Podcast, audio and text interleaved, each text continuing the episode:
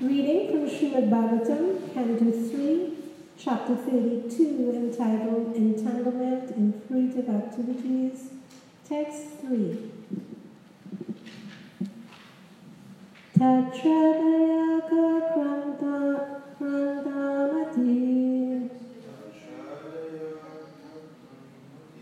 Tatrayaka Kramtamati, Pitrideva Vratapuman, Pitrideva Vratapuman, Pitrideva Vratapuman, Pitrideva Vratapuman, Gatva Chandramasam Lokam, Gatva Chandramasam Lokam, Soma Papuna Eshyati, Soma Papuna Eshyati, Tatraya Grantamati, Pitradeva Vratapuman, Gatva Chandramasam Lokam, Soma Papuna Eshyati.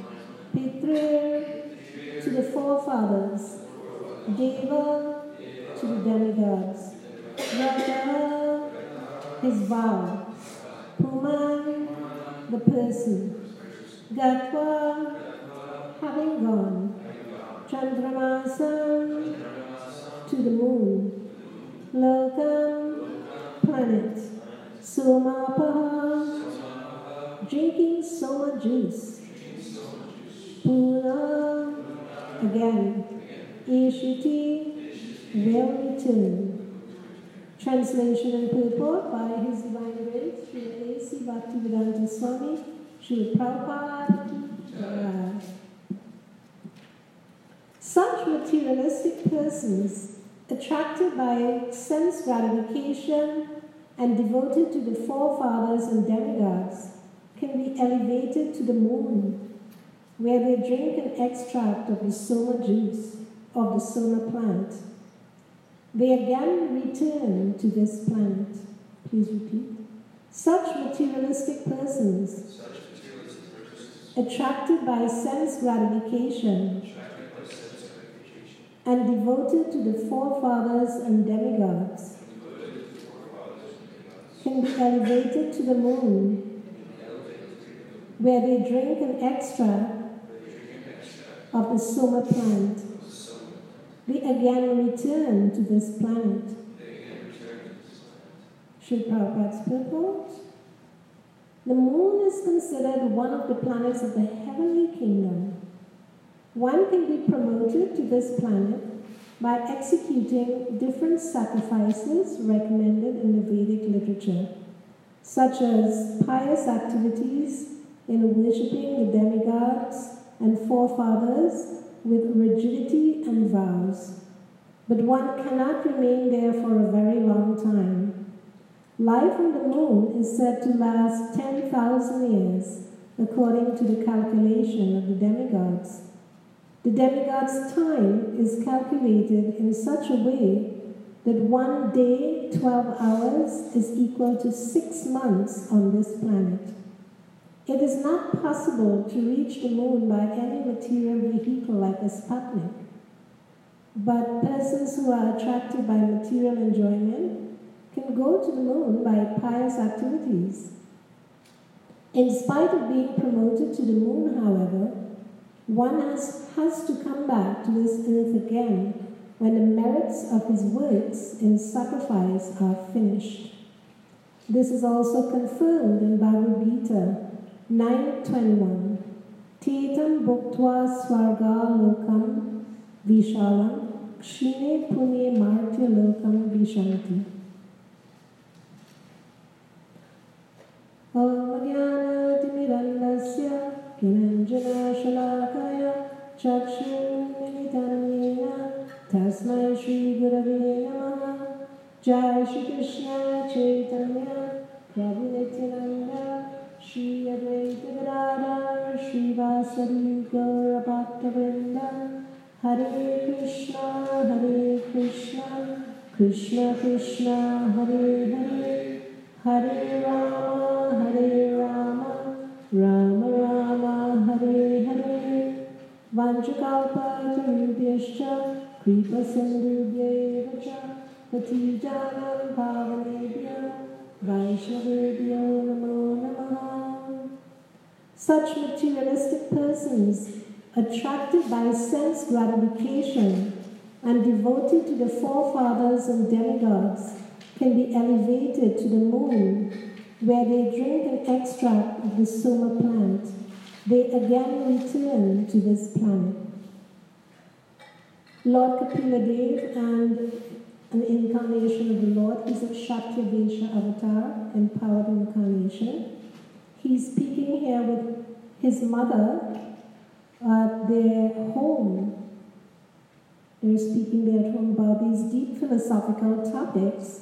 And at the moment, he's expounding on the entanglement in fruitive activities.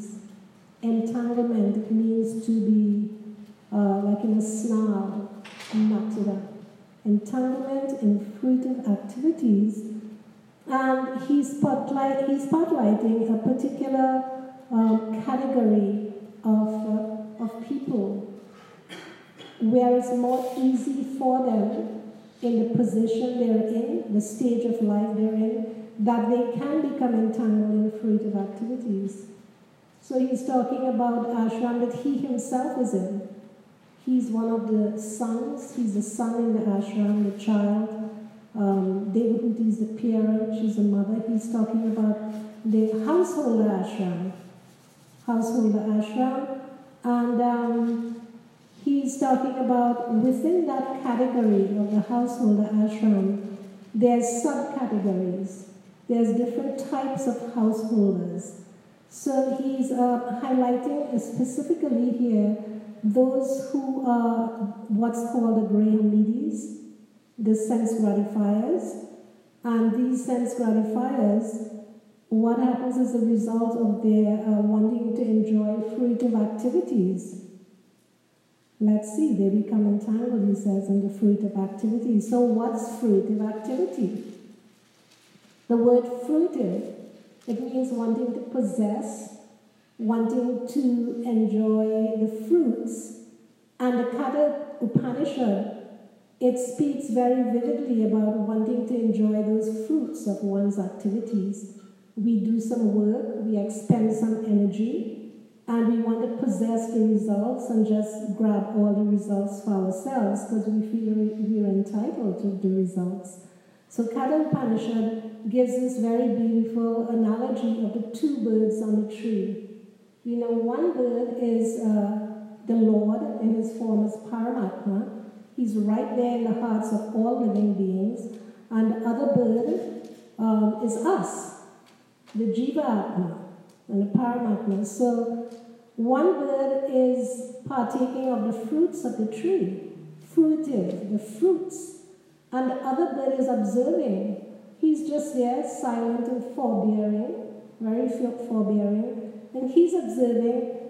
So the other one is partaking of the fruits. He's engaging in fruitive activities because he doesn't even want to share. He's taking the fruit by himself, and he won't even offer it to the person who created the fruit in the first place. That's the Lord, Paramatma. He doesn't want to share with the person from whom the fruit is coming or from anybody else. Indeed, there's like conflict. He's trying to grab everything for himself. And that's not nice. It's bad manners in the first place.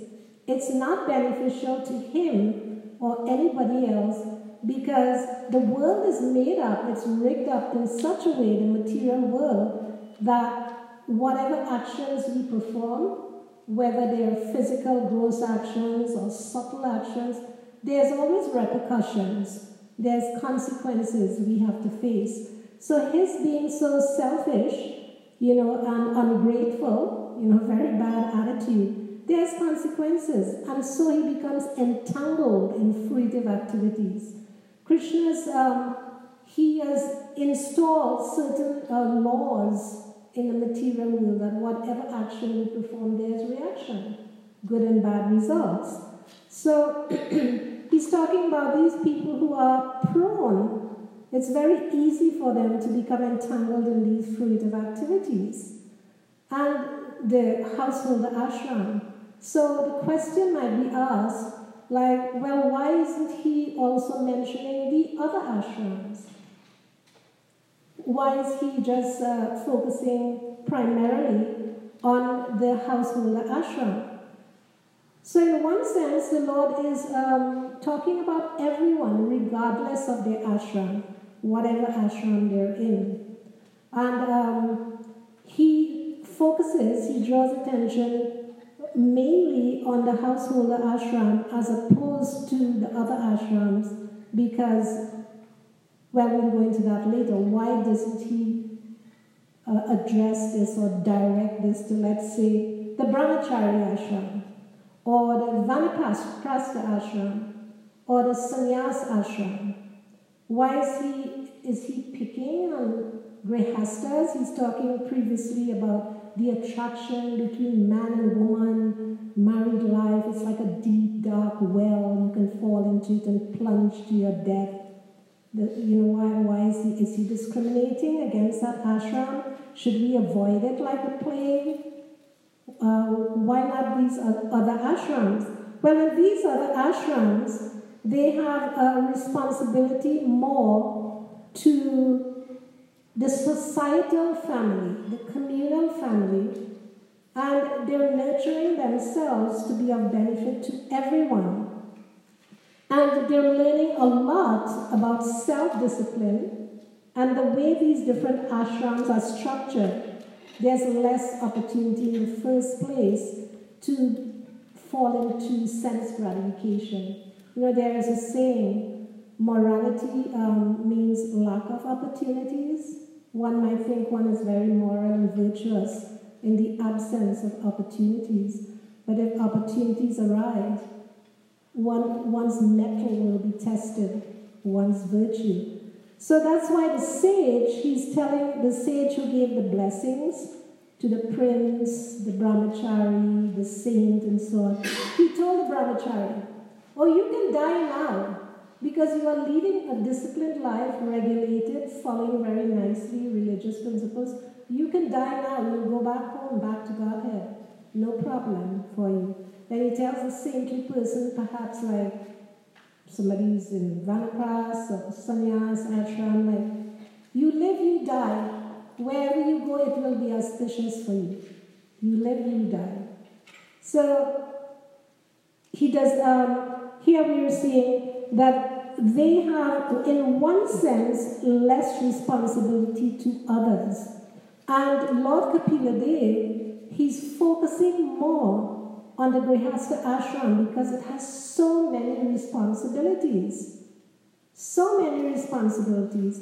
That's why Arjuna was concerned about the future of the householders, and that's why he was hesitating to fight also. In the Grihastha Ashram, they're the people who actually create society. They shape society. The mother, the father, they're the first teachers, the first gurus. They're the ones who help to mold the moral character, the spiritual character of their dependents. And it's such an important ashram that Lord Rishabhadev is telling his sons, he goes so far as to say that one should not be a guru, a parent, a mother, a husband, a king should not have dependents if one cannot deliver them from the cycle of birth and death. So Lord Kapiladev is pointing out it's very, very important to have a proper consciousness when you're in charge of like these family units who are the future of society, the future of the world. And because in this ashram there's so much responsibility, you have to take the lives of people in your hands, like physically, psychologically, and so on. One has more facilities. But how will one use those facilities? So he's talking about that. There's this subcategory of people. They have the facilities and certain licenses for sense gratification, and how will they use it? So he's showing that if you use those facilities properly, then it's beneficial to everyone. Like we see the example of Bhaktivinoda Thakura. He was a family person. He had like 10 children. He was a magistrate, and yet he was able to sustain his Krishna consciousness so much that he was an inspiration to his family. They had a very nice relationship, very loving relationship. Like sometimes his son, Dr. Siddhartha Saraswati, would kid him and joke with him. "You're a sense gratifier, how many children you have? You have a big family." But he admired his father so much. He would read all his books and imbibe the teachings readily. And he was always at the beck and call of his father. He would support his father in every respect because the father was such a great devotee of the Lord.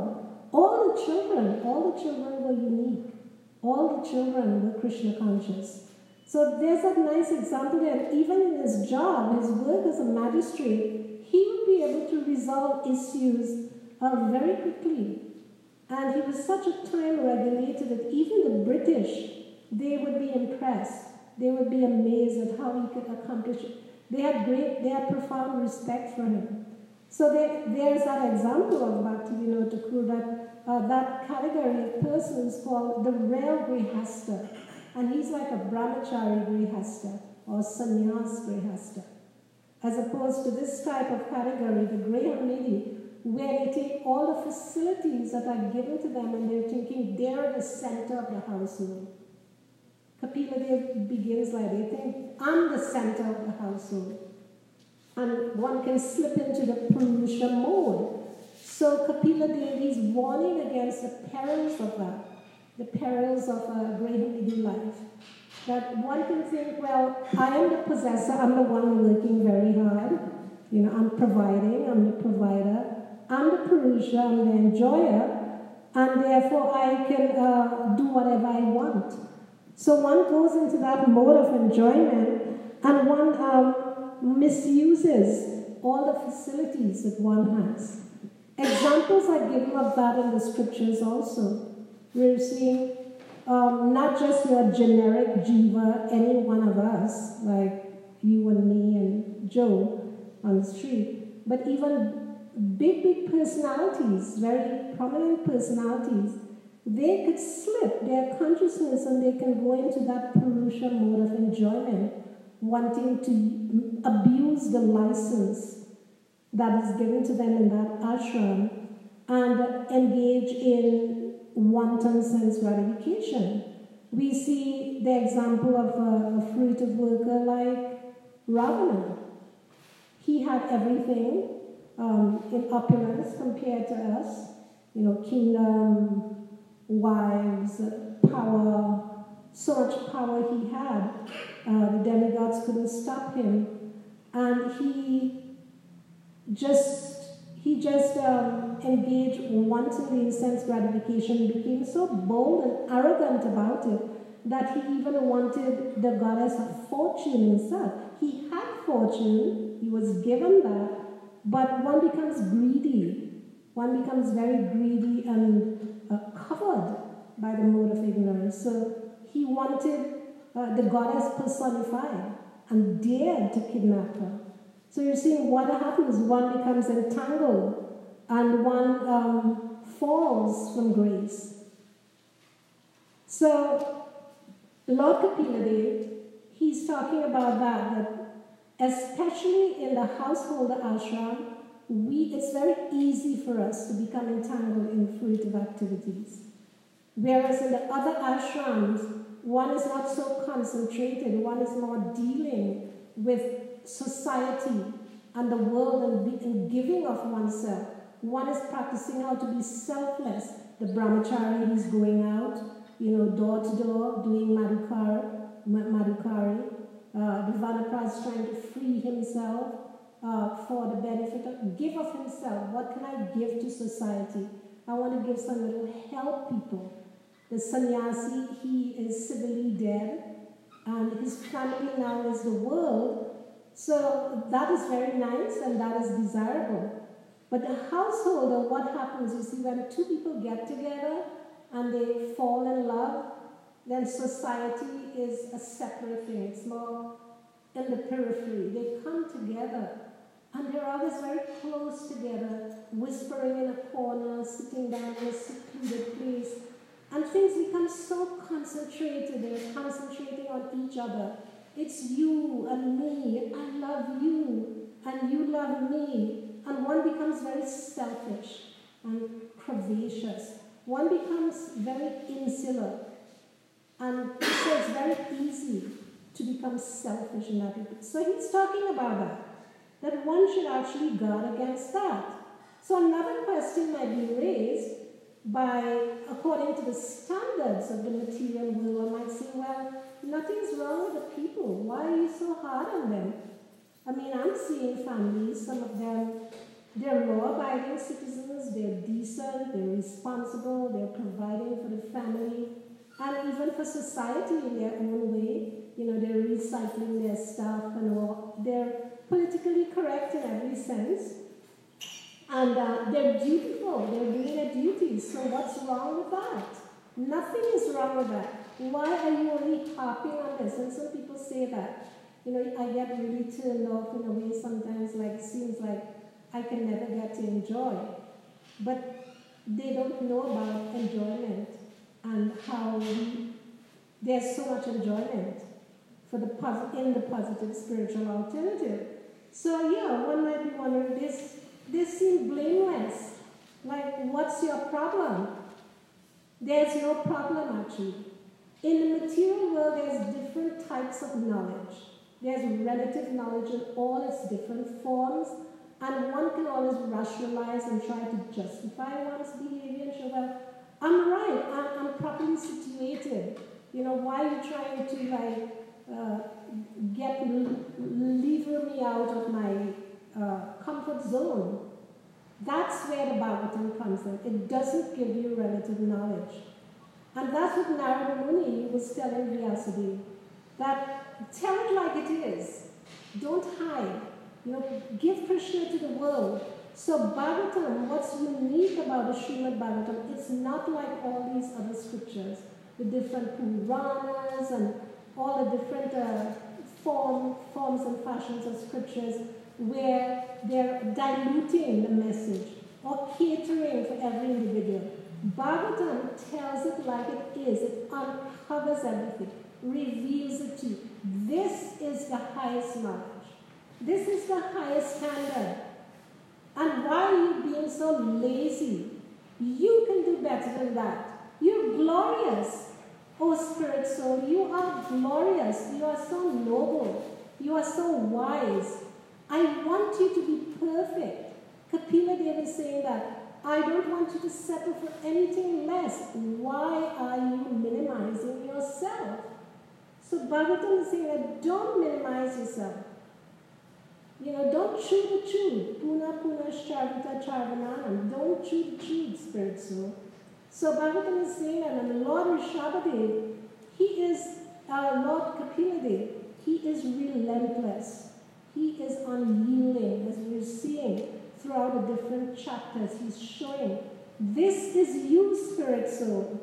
This part of the Bhagavatam is not about Janaka Maharaj or some other great devotee. Bhagavatam has you in it. You're in the Bhagavatam at this point. What I hear is your life. Here is your life, spirit soul. What do you want? What do you want?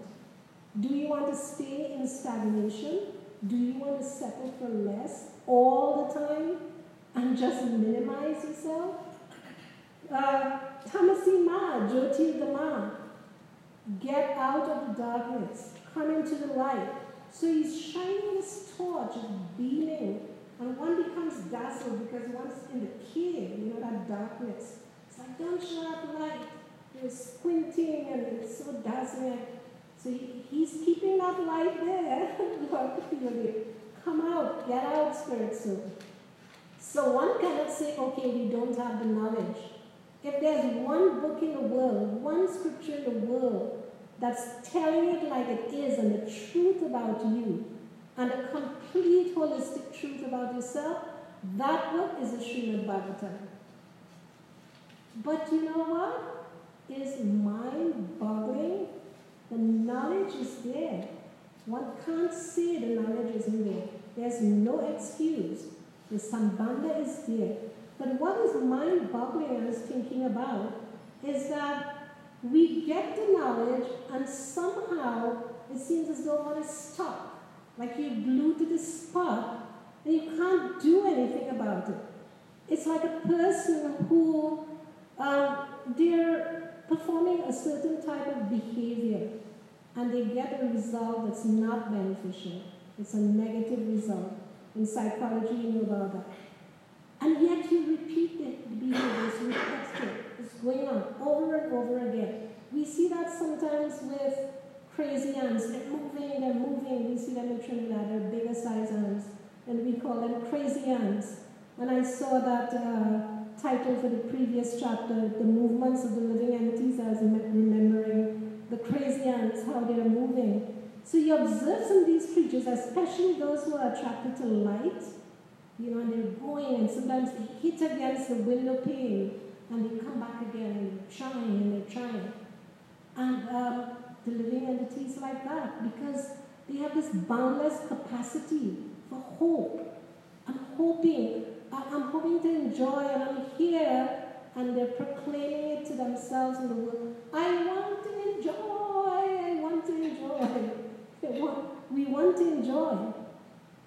So yes, it is quite astonishing that If one is in a certain mode where one's behavior, one's actions, they don't change, they're just persisting, and we're going on in this inexorable cycle, which is self-defeating, it's self-destructive.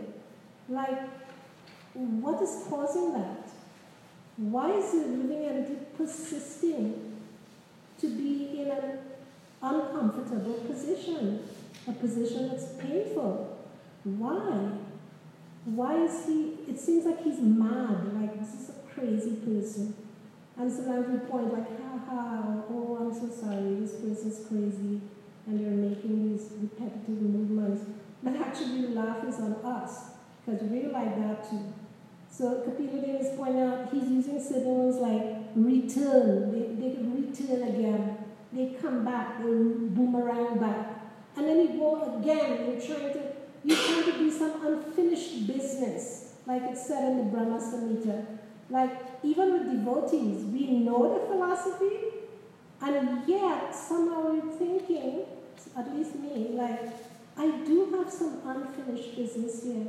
I would have liked to do this and that, but time is against me. Or I can't get this out of my system. I really need to do this and that. That's why Kapiladev shows that people come back and they take the gender of the person they're attached to. A man can come back as a woman, and vice versa. And then the Brahma Samhita talks about we have these previous impressions of enjoyment. And then the Lord, He facilitates that, and He lets us resume our activities in the next life. And then one might wonder too, well, why does the Lord do that? He knows it's not good for us. He's omniscient. Why is He allowing us and facilitating that desire? But Krishna's desire is there, it's always there, and it's strong. But our desire at that moment, at that point in time, is even stronger. I want it. I tell you, I want it. I must have it. So our desire overrides Krishna's desire. It's overriding His desire. It's so strong. And then what happens is that love we have for Krishna, when we get what we want, is explained. That love, it changes into lust. Now that love originally is very strong. Prema, love of God. It's there, it can never go. It's a bit in abeyance in the conditioned state. But it's so strong. So when that strong prema is transformed into lust, the lust is very strong. The lust is very, very strong. Maybe just as strong as the love. So that lust, it just bewilders us. That's why, with this question that's so mind-boggling, why would someone want to repeat an action that's unbeneficial to themselves and others? And Arjuna, he asks, he says, Atakena prayuktoyam papam charati purushaha anichan api varshneya bhavat eva niyochita.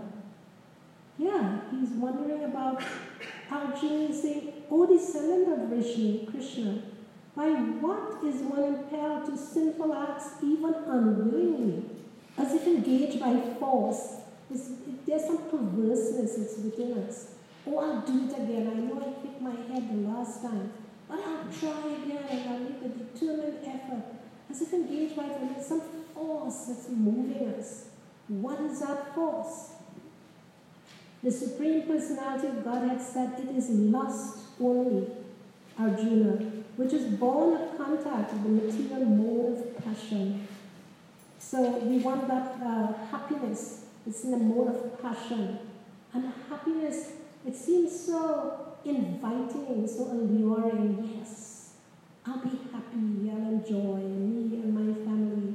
We will enjoy. But we know happiness in the mode of passion, it seems like nectar in the beginning, but it's poison in the end.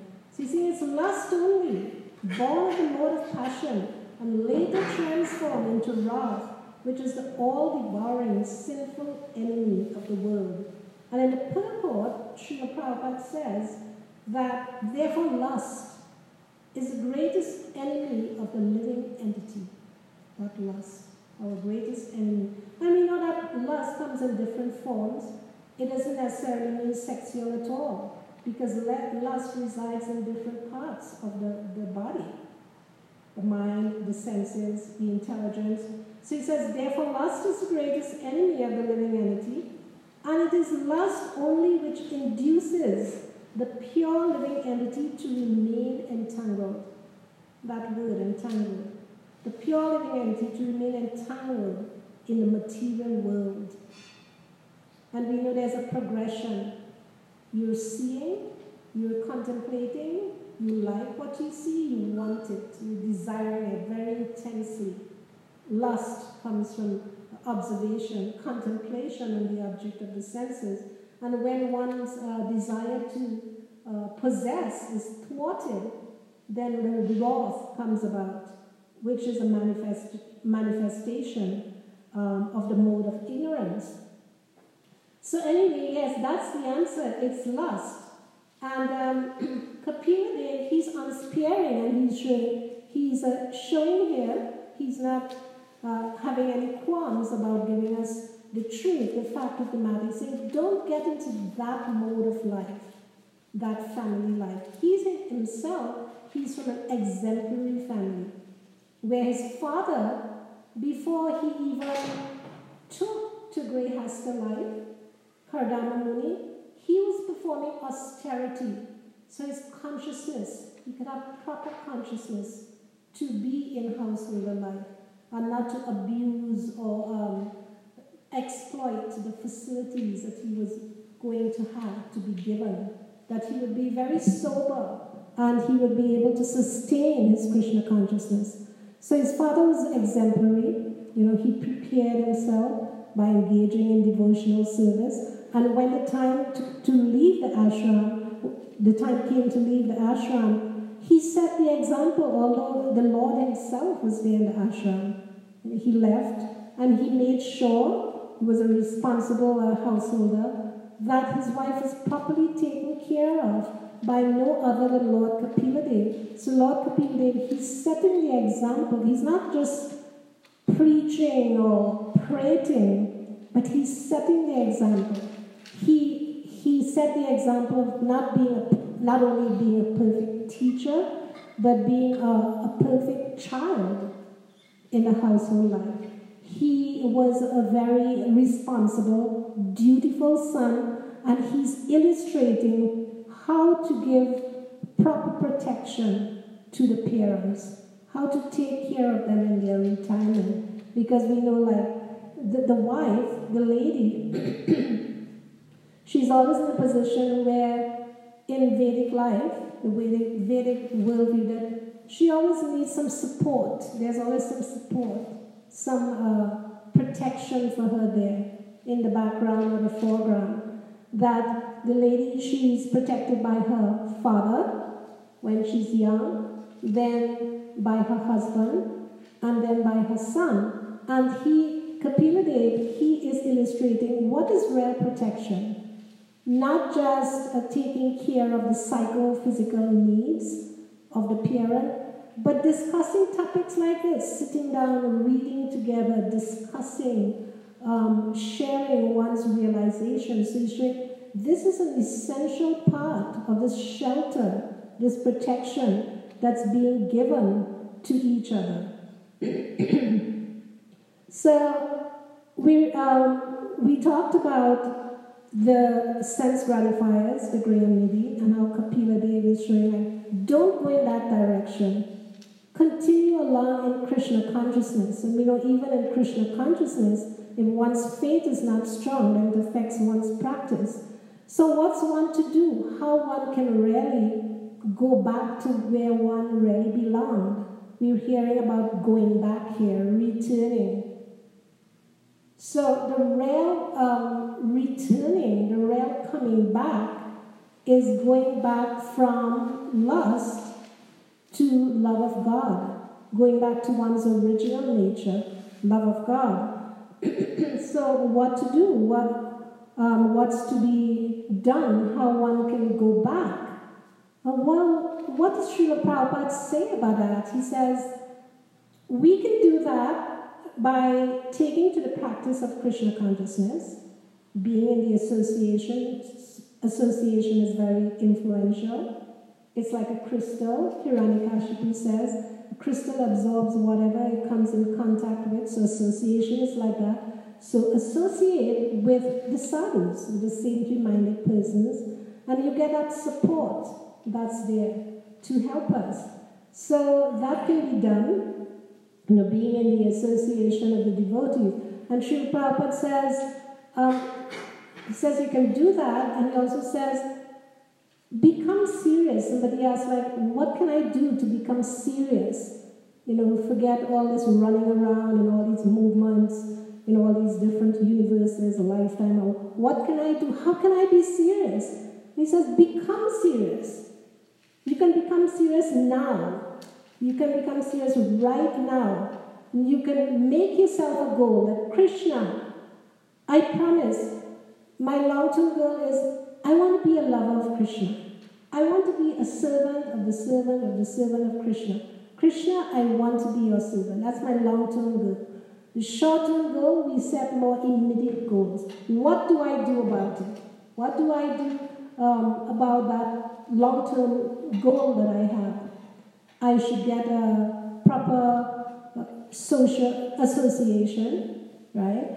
I should step by step, you know, engage in sadhana and all the different practices that are conducive to my achieving my goal. And I should always monitor my progress depending on Guru and Gauranga and the devotees. In that regard, I'm remembering this very beautiful verse in the Manashiksha by Sri Raghunath Das Goswami. Manashiksha, he's addressing his mind. He's addressing his mind and he's saying, throughout the book, and he's saying, oh my mind. He said, in material life, you are being waylaid by a gang of thugs who are attacking innocent pilgrims. You are being waylaid by them, and you are being strangled by these terrible ropes. These ropes of attachment, lust, fruitive endeavor, like we see fruitive endeavor here. They're trying so hard, the great Hamidi's, to enjoy. They try again and they come back penniless.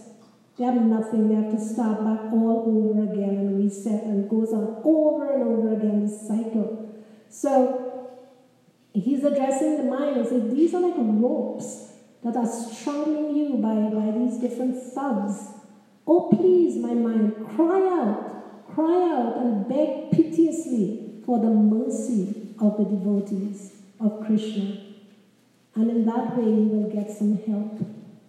So that's what we have to do, whether we call ourselves devotee or non-devotee or whatever ashram we are in. We are all prone, we are all tempted, and we all fall victim time and time again to enjoying the fruits of our actions, whether we're doing devotional service or whether we're doing fruitive work. And so we become entangled. So Lord Kapiladev is being very compassionate. He's telling us he's the only one, the Bhagavatam and God, they're the only ones who are really telling us like it is, because they care for us, they love us. You know, like sometimes the children, you want them to listen to you. And you will say, what I'm going to tell you now, you might not like it. You might start railing up at me. But nobody else is going to tell you this. I'm going to tell you the raw truth. And that's what Lord Kapiladev is doing here, out of his unlimited compassion. So I'll stop here if there's any questions or comments.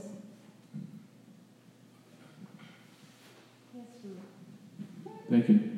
I was remembering you were talking about the boundless optimism of the conditioned soul, how they keep, you know, going back to the same activities that have been torturing them for so long, but it's like somebody from the outside looking at it, it's either funny or horrifying or a little bit of both.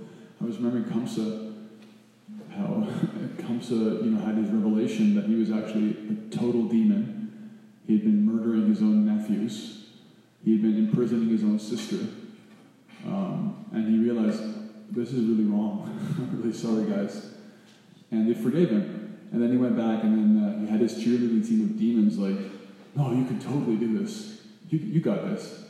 Yeah, you know, like just turn around and, you know, throw him back in jail. And it happens a couple times in the 10th canto with different personalities. You know, I think Jarasandha too, doesn't it? He loses his first army to the man, to Krishna, and Krishna doesn't lose a single person. I mean, it's the definition of a curb stomp battle. He just completely gets owned. And he leaves and just disgraced, and his friends are like, yeah, you know, it was just bad luck. You know, the winds were blowing the wrong way, you got the sun in your eyes, you know, like, let's roll the dice again, you got this. And it's just like, there's no end to it. Especially when you have these cheerleaders of lust and anger and greed and other, you know, door-and-hand persons who just kind of want to live through your own nonsense. So I was thinking about how we're living in a world where 99% of the living entities are on the side of wanting to roll the dice again and see if they can win, you know, go into the casino and see if they can take it down. And so if we don't actually have devotees on our side, every other voice coming at us is going to be telling us to try and, you know, walk right back and put our money on the table and double down on some loss, some losing proposition. It's impossible not to. And why wouldn't? Because they want that. They all want that. Everybody wants that. That's the whole program. So it just reminded me of like how dependent we are. Otherwise, we're just Jarasandha or Kamsa. You know, you can have your realization, but if you have like a bunch of fools as your cabinet ministers, they're gonna just take you right back to hell. Thank you. Nice examples. Just shows the importance of having proper association. Anyone else? Would you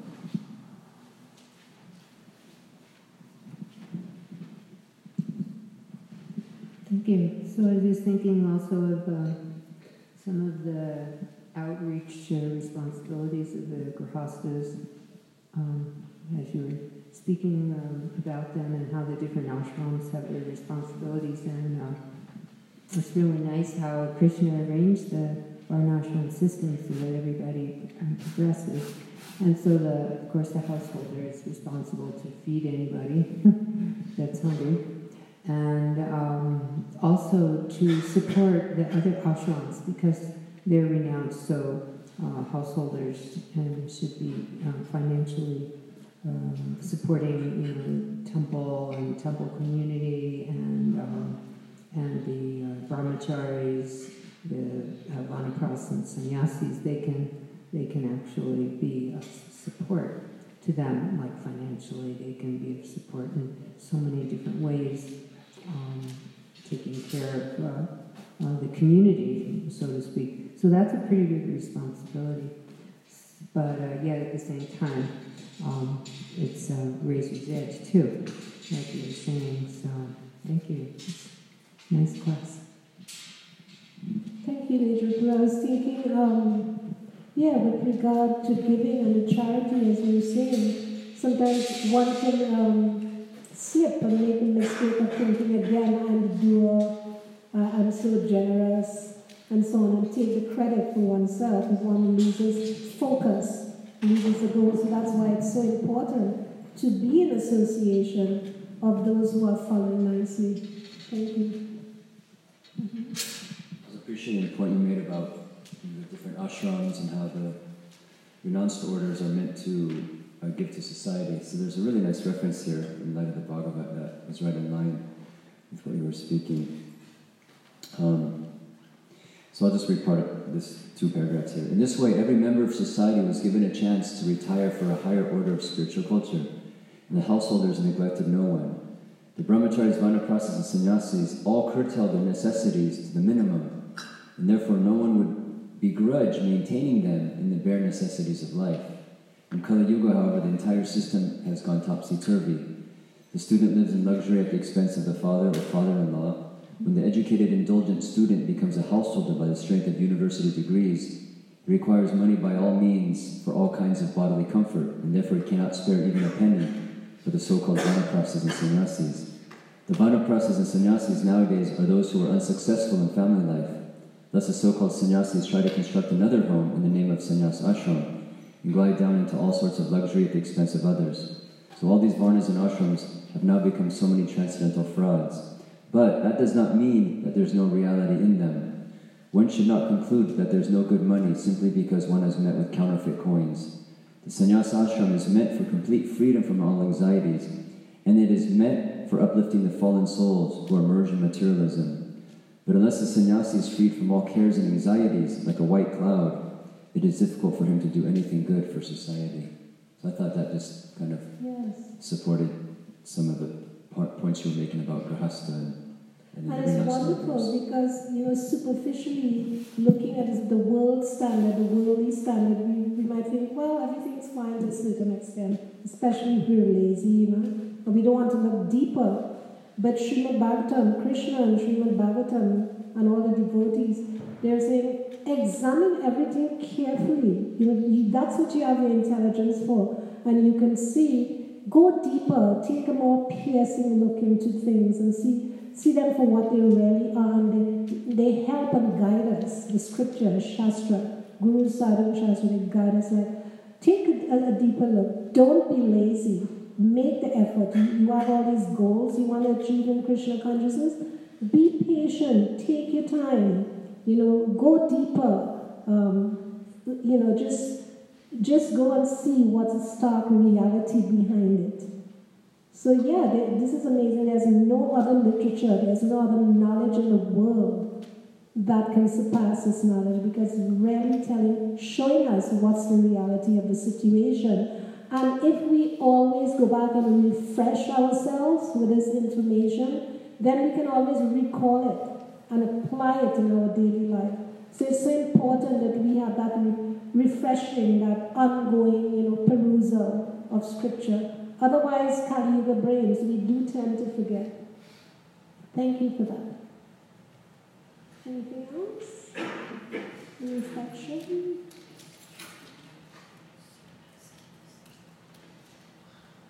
If not, I guess we can end here. Thank you very much. Srimad Bhagavatam Ki Jaya. Srila Prabhupada Ki Jaya. Nitai Gaur Premanandi.